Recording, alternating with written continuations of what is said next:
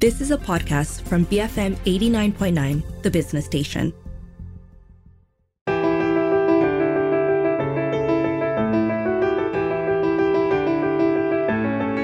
Hello, you're listening to Beyond the Ballot Box with me, Dashran Johan. There's been a lot of debate and discussion surrounding taxation on social media recently. For example, when Prime Minister Anwar Ibrahim announced that the T20 income group will not benefit from electricity subsidies and Hajj financial assistance, some people cried foul, saying that the T20 already pay the highest taxes, so surely they deserve the highest subsidies from the government too. Now, similar conversations also took place when the government made the 2% tax cuts for the M40 and increased um, tax rates for the relatively high income earners by 0.5% when he announced the budget. Now, many wondered why high income earners should pay more taxes in the first place. So, that's what we're going to be talking about today. What's the function of taxation and how can we expand the common good? So, joining me on the show today to discuss this is Ng Sze Fung. He's a research officer at REFSA. Welcome to the show, Sze Fung. How are you? I'm good. Thank you for having me. Before we discuss taxation, I think it's important to talk about our economic model, how society is structured, and who holds the most power within this structure. Could you paint a picture for us? Well, let's go from the top down approach. Mm-hmm. Malaysia has a mixed economic system which includes a variety of private freedom combined with a centralized economic planning and government regulation. So let's go back to 1957. Malaysia has diversified its economy from one which was initially agrarian to one which plays host to a robust manufacturing and service sectors, which have propelled the country to become a leading exporter of uh, things such as electrical appliances, parts, and components.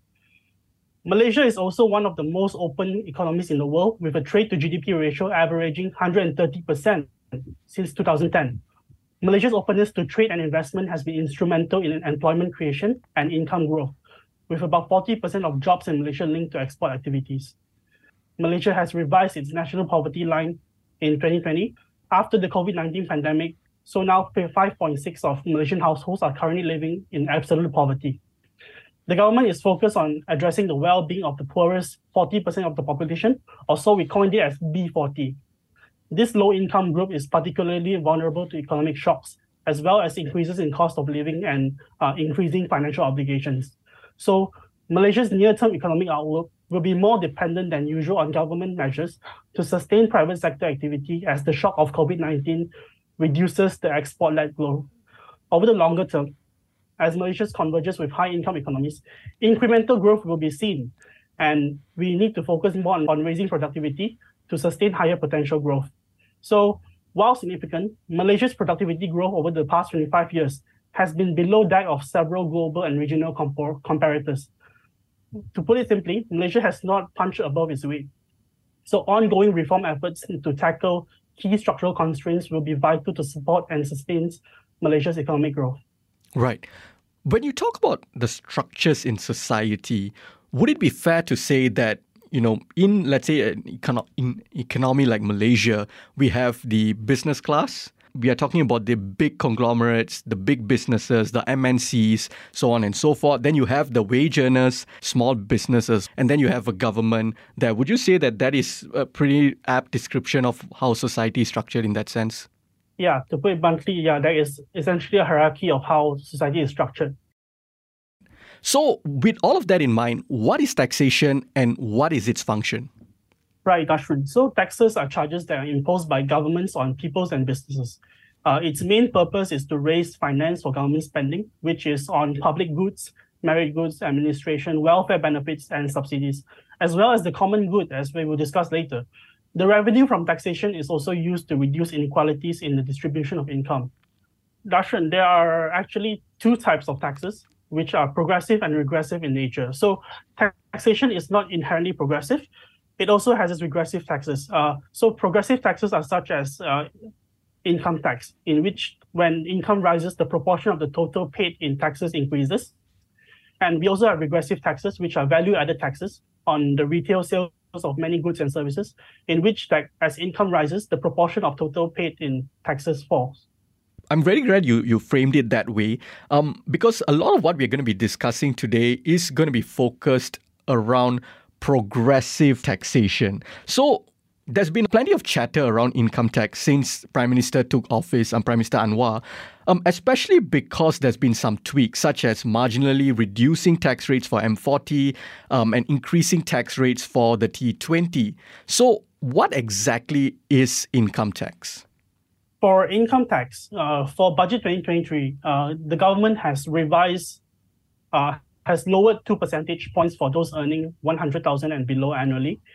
And also, with those with higher earnings in the T20 group, it will be raised from 0.5% to 2%. So that is the marginal uh, marginal revising of the tax rate. So income tax is actually tax which are imposed annually on individuals, which receive income in respect of gains or profit from a business or employment. So it is regulated by the Income Tax Act of 1967, which enforces the administration and collection of income tax. In Malaysia, the corporate income tax rate is 24% in general. So income tax on uh, personal individuals is on a progressive basis in which the rate is 0% on chargeable income, not exceeding 5,000 ringgit, and 30% on chargeable income exceeding 2 million. So we compare this to our geographical neighbor, Singapore, which offers the lowest in individual tax rates in the world. Uh, Singapore tax residents are taxed at a progressive rate of 0% to 22%. Uh, I will get to more of the tax rates in different countries uh, further down as we, as we go along. All right. So, how does progressive income um, taxation contribute to wealth di- redistribution and reduce income inequality? Progressive income taxation, um, it does contribute to reducing income inequality in terms of uh, taxation and income transfers are directed to the poorest segment of society, which is a best which is the best way to keep inequality in check and reduce poverty in the short term. However, these instruments are uh, particularly uh, appropriate where the benefits of growth fail to reach the poor. But they are really too small to make a difference. For example, cash transfer pro- cash transfer programs are uh, are good at reducing poverty in the short term, but it may not accelerate growth in any major way, uh, except by giving them more resources and uh, allowing them to survive in for, for a short term. So what I am of the opinion is that directly investing in opportunities for the B40 is essential. Transfers to the poor should not consist merely of cash. They should also boost people's capacity to generate income today and in the future. Education and training, as well as access to healthcare, microcredit, water, energy, and transportation are powerful instruments. For example, let's say Malaysia has a free public transport system. It'll be very convenient for everyone, and it is very fair for people who are taking the public transport on the way to work or anywhere else. So social assistance is critical to prevent people from falling into poverty traps when these externalities hit. I want to also talk about, let's say, countries like Sweden, because countries like Sweden have incredibly high income tax rates. What do they use the tax money for? Let's frame Sweden as inside a group of Scandinavian countries. Right. So Scandinavian countries are generally well known for their broad say, social safety net and their public funding of services, such as universal healthcare, higher education, free scholarships, parental leave, and child and elderly care. So these will necessitate high levels of public spending, which requires high levels of taxation. Uh, in Denmark, uh, according to the latest figures, Denmark's tax to GDP ratio was at 46.3%. Norway is 39.9%, and Sweden is at 42.8%. These Scandinavian countries tend to levy top personal income tax on the upper middle class as well, not just the high income taxpayers.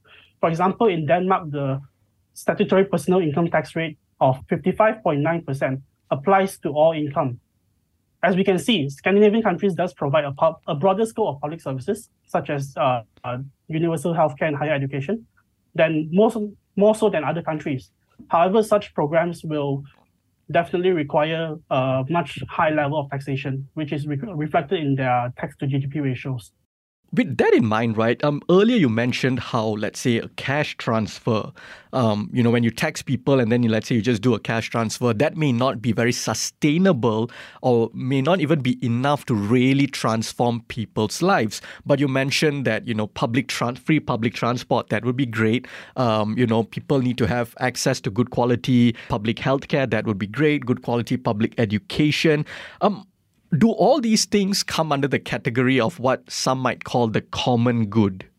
Yes. So common goods are goods which are accessible to everybody. Uh, common goods are defined as uh, institutions, facilities, constructions, etc. As long as it can be used by members of society and are not privately consumed by specific individuals, it is considered as a common good. So for common goods to be able to exist, uh, in most cases, payment of taxes is needed as common goods are socially beneficial and everyone is interested in satisfying some considered what we consider as basic necessities, such as transportation, as we have mentioned earlier. As the government is commonly the agent who drives the expenses to create common goods, the community must pay an amount in exchange to use these common goods. I think common good is um, more or less taken for granted in Malaysia. For example, we have roads and we have public transport, but we also have subsidized petrol. But majority of Malaysians do not know how we can maintain such low levels of pricing for public transport as well as for petroleum uh, in which they use.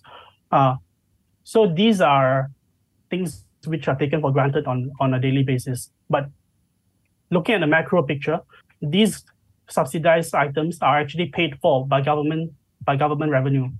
So for 2022, the government has allocated approximately 77.7 billion in subsidies to ease the Rakyat's cost of living. This includes a wide range of items and services, such as uh, chicken, eggs, cooking flour, electricity, and transport, which can, can be considered as common good because it is accessible to everyone.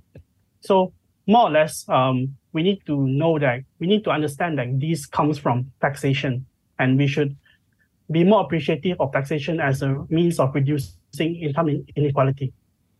So you you talk about how it's a you know it's a method or means to um, reduce income inequality, which is of course a massive problem. It has become an even bigger problem today. Um, over the past forty years, productivity has increased, but income has stagnated, wages have stagnated.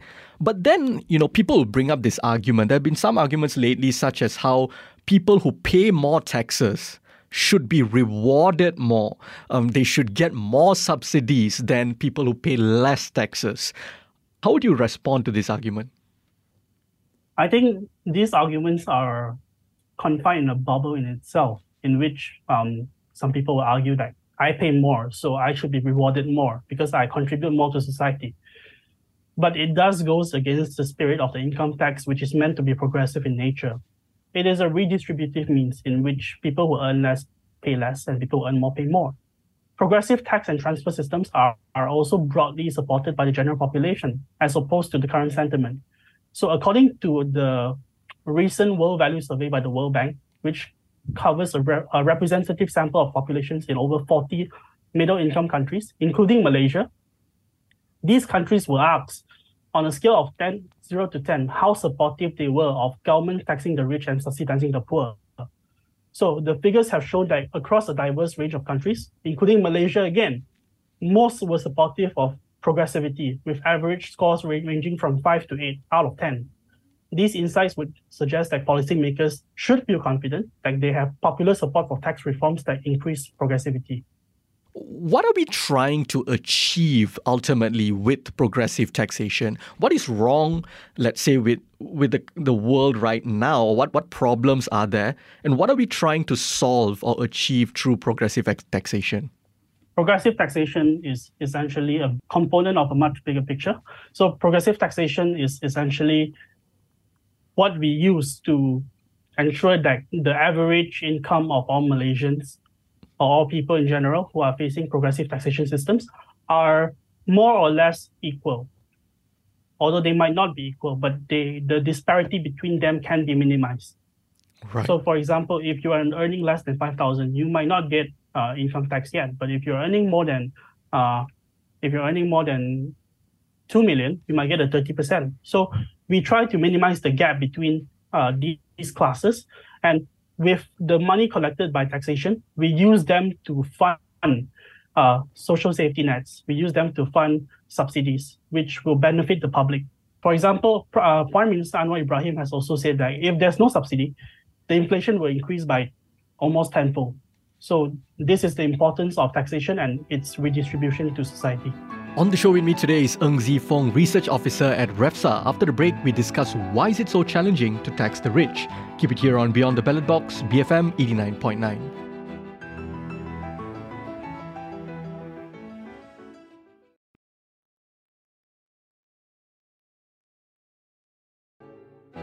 Welcome back to Beyond the Ballot Box. I'm Dashran Johan, and on the show with me today is Ng Sze Fung, Research Officer at REFSA, and we're talking about taxation. So, Sze Fung, I think it's safe to say that things are straightforward in concept. The more you earn, the more you should contribute to the collective good of society. But I think there's a more interesting question about how the burden of tax is largely placed on working people. Because the thing is, the richest people in society, and I'm talking about the rich, the top 1% or the top 0.5%, they do not work per se, right? They don't get an income the way you and I do by going to work nine to five or whatever and then getting a paycheck at the end of the month. They generate income by owning a lot of assets and by the stock market. If you go to work and get a salary, and I'm talking, doesn't matter if you're earning 5,000 ringgit a month or 50,000 ringgit a month, you will be imposed a tax, right? Which is fair, like we've already discussed. But if you have millions lying around you buy some shares, make a profit. Sze Fung, do you get taxed for that? Uh, these investments and the profits that it's, it's generated are not taxed by by the government, but instead what we are earning is taxed by the government. So we do not have a wealth tax in Malaysia, and that is the problem because these people who are earning so much more from shares and whatnot are getting exponential increase in their in in their wealth and to say that this is uh, unfair would be would be correct because the government there does did not try to address these gaps in, in the investment structure. So on that note, what are the limitations or criticisms of relying solely on income tax to address wealth disparities? I think a well-enforced wealth tax would be a powerful tool to re- restore progressivity um, in especially Malaysian income and wealth distribution it would increase the tax rate of the wealthy people who can currently escape the progressive income taxation by realizing uh, little income relative to the true economic income. So, uh, by imposing a wealth tax, they would not be able to escape uh, what they are earning outside of government regulation. But the question is whether we should impose the wealth tax as a one off or whether we should impose the wealth tax on an annual basis. Because imposing wealth tax one off will be a short-term cure to whatever that we are facing now. Having an annual wealth tax would definitely be a very burdensome on people, and this would bring up the argument again that I am earning more, so and I have many assets. So why should I be the one who bears the brunt of paying for your services? Burdensome how? Because if you're talking about people who the next seven generations are set for life, how is it a burden? If you tax them exponentially? I think it's human nature that we tend to accumulate a lot of wealth. So it is essentially not enough wealth. We we we will think that we will forever will not have enough wealth. So for you to even tax, let's say, 20% out of the wealth tax, uh, out, out of the wealth in general, will be very damaging to them, uh, not economically, but maybe psychologically, because their position is that these are my money and it's my prerogative to use this money as I see fit. So why should I be the one, even though I'm set for seven generations, why should I be the one to to pay for every what everyone is using? So, what lessons can we learn from the most progressive countries? And I'm and by progressive I mean uh, countries with the lowest inequality, with regard to the topic at hand let's take the lowest inequality country, for example, which is uh, Slovenia. Slovenia has the lowest Gini coefficient. Gini coefficient is essentially the indicator for income inequality. So it has the lowest indicator of income inequality uh, among the OECD countries. So it ranges from, from between 0.23 to 0.27 for most of the last three decades. So the closer it is to zero, the, hi- the higher the the higher the wealth uh, equality in the country. So the comparative equality of uh, the Slovenian society is mostly a reflection of the social transfers and pension systems, since without them, the inequality will be considerably higher. Slovenia did not just get into low inequality status just because of its taxation system. Mm. So, for example, for personal income tax, they have a net average tax rate of 30, 33.6% in 2022, which is also higher than what Malaysia is having. So it is significantly higher. So, but what differs them from Malaysia is that they do, the government does redistribute this uh, revenue from taxation into the social security system. And this greatly helps uh, people who are facing poverty to pass the poverty line and reduces inequality. So, what are the challenges um, faced by a lot of governments when it comes to taxing the rich? And I mean the real rich.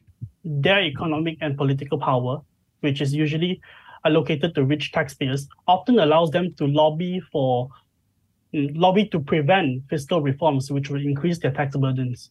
So, for example, uh, for example, when we see the minimum wage, when we try to increase the minimum wage, big companies will say like, "Oh, we are we are no longer uh, wanting to invest in Malaysia, or we will no longer be opening in Malaysia because the the price of uh, doing business is so high. So these companies have the position to lobby and also to force the government to not, not exploit uh, the progressive income tax satisfactory.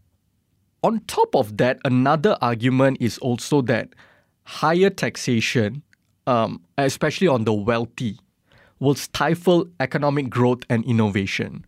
How do you see this?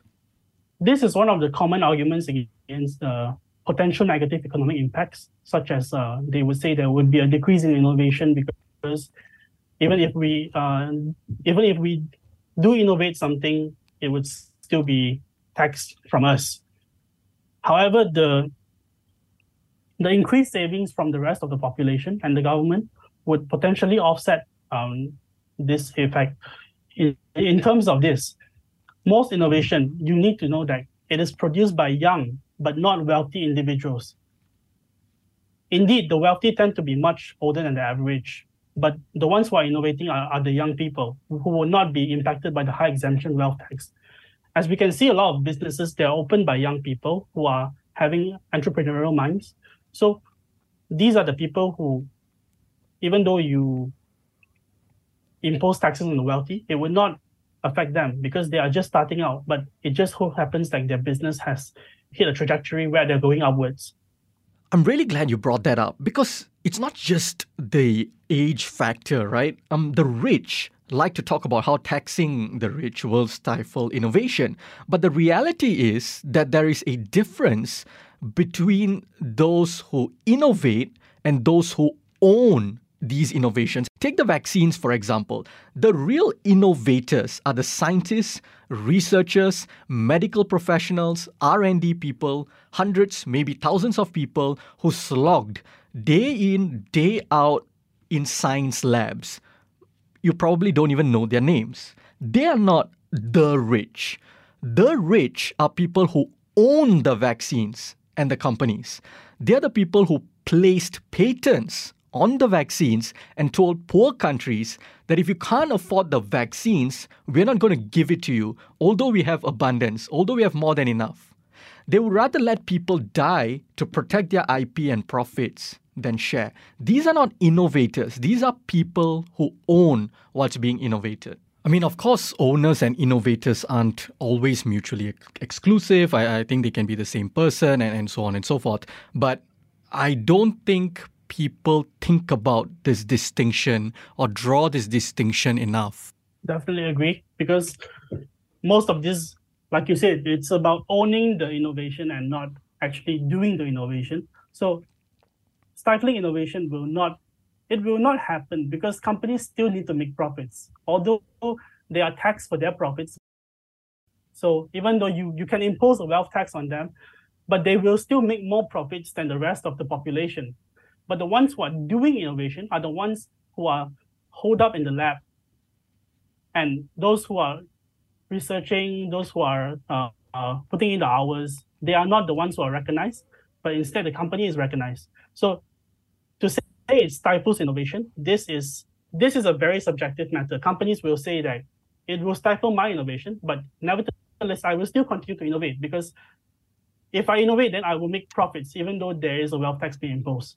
Now, on the flip side, I just thought of another example to counter the whole profits are the only thing that motivates people to innovate, right? The polio vaccine was invented by Dr. Albert Sabin. Um, he co-founded the Chiron Corporation, so he's also an owner and an innovator and, and all of that. But what's interesting, right? He did not patent the vaccine, because he believed that vaccines were a public good and should be made accessible to everyone without financial barriers. So he did not invent this vaccine because he thought it would make him get rich. Or he didn't, and he wasn't thinking about maximizing profits or, or, or protecting his wealth or growing his wealth. There was a problem he innovated to solve the problem. I, I think that's how innovation works. But I think you bring up a very real problem earlier when you talked about this this race to the bottom, especially happening in the global south, especially when we look at Southeast Asian countries, right? Because the reason, like you, you mentioned, is so difficult for governments to just come. Like even if we have, I, I think even um, you know, the chief of Party Socialist Malaysia, even he has come out and said, let's say, even if we have a socialist government today, it's not like we can just come and say, okay, we're going to increase corporate taxes to 40% it just won't work because all the big businesses will say, okay, then I'm just going to bounce to Vietnam, I'm just going to bounce to Indonesia, I'm just going to go to Cambodia, and so on and so forth. And so, what's happening in, in Southeast Asian countries is, is a sort of race to the bottom, right? Oh, you, though this country is lowering their taxes, don't go there, come here, we will lower it, lower it even more. And, and that's how they compete for FDIs. So, I'm wondering, what are your thoughts on international tax cooperation and its potential impact on global equity. For example, ASEAN countries coming together and say, and, and together and they decide, okay, every year, all of us together, whether you're Cambodia, Malaysia, Indonesia, Vietnam, we will all increase our corporate tax rates. I'm just using corporate tax rates as an example by a certain percentage, right? Could this help prevent and fight against the, the whole idea of capital flight? Yes, that's right. Um, having an international tax corporation would definitely be beneficial to prevent capital flight. So uh, I give an example of uh, the OECD.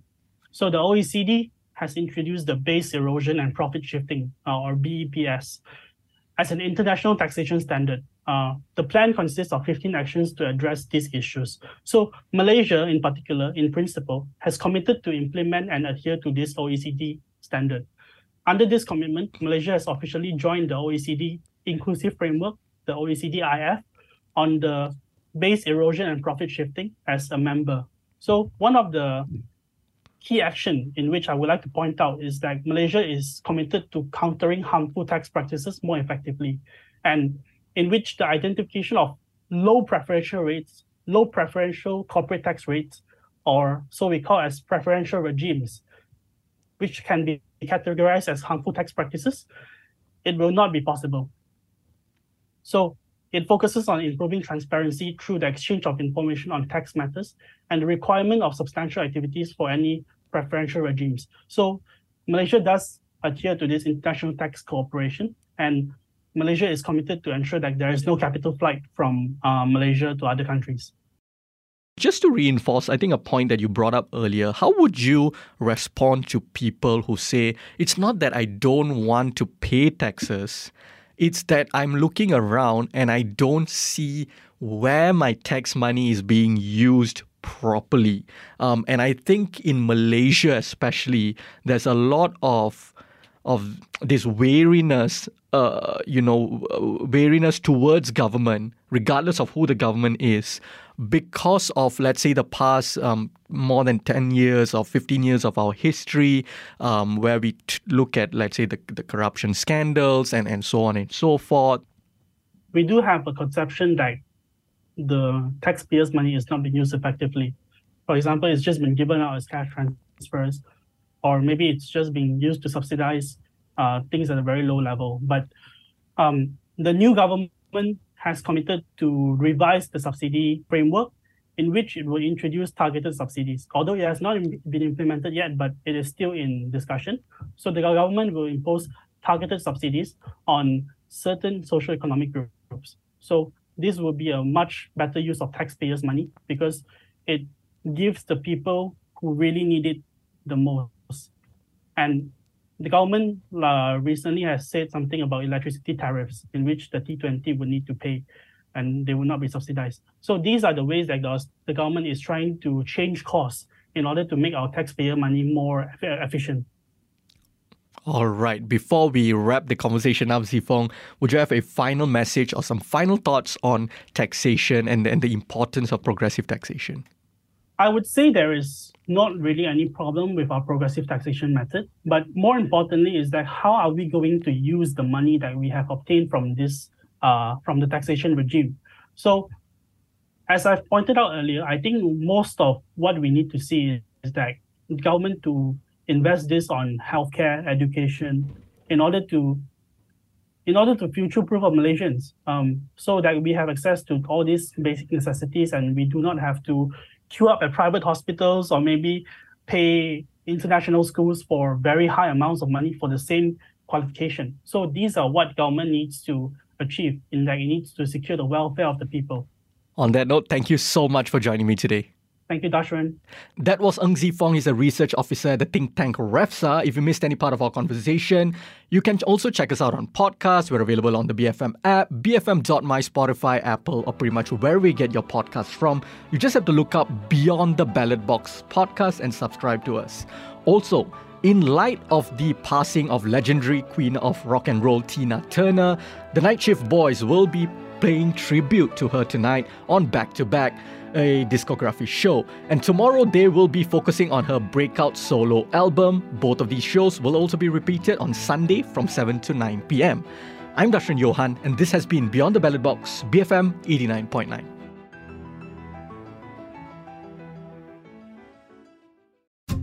You have been listening to a podcast from BFM 89.9, the business station.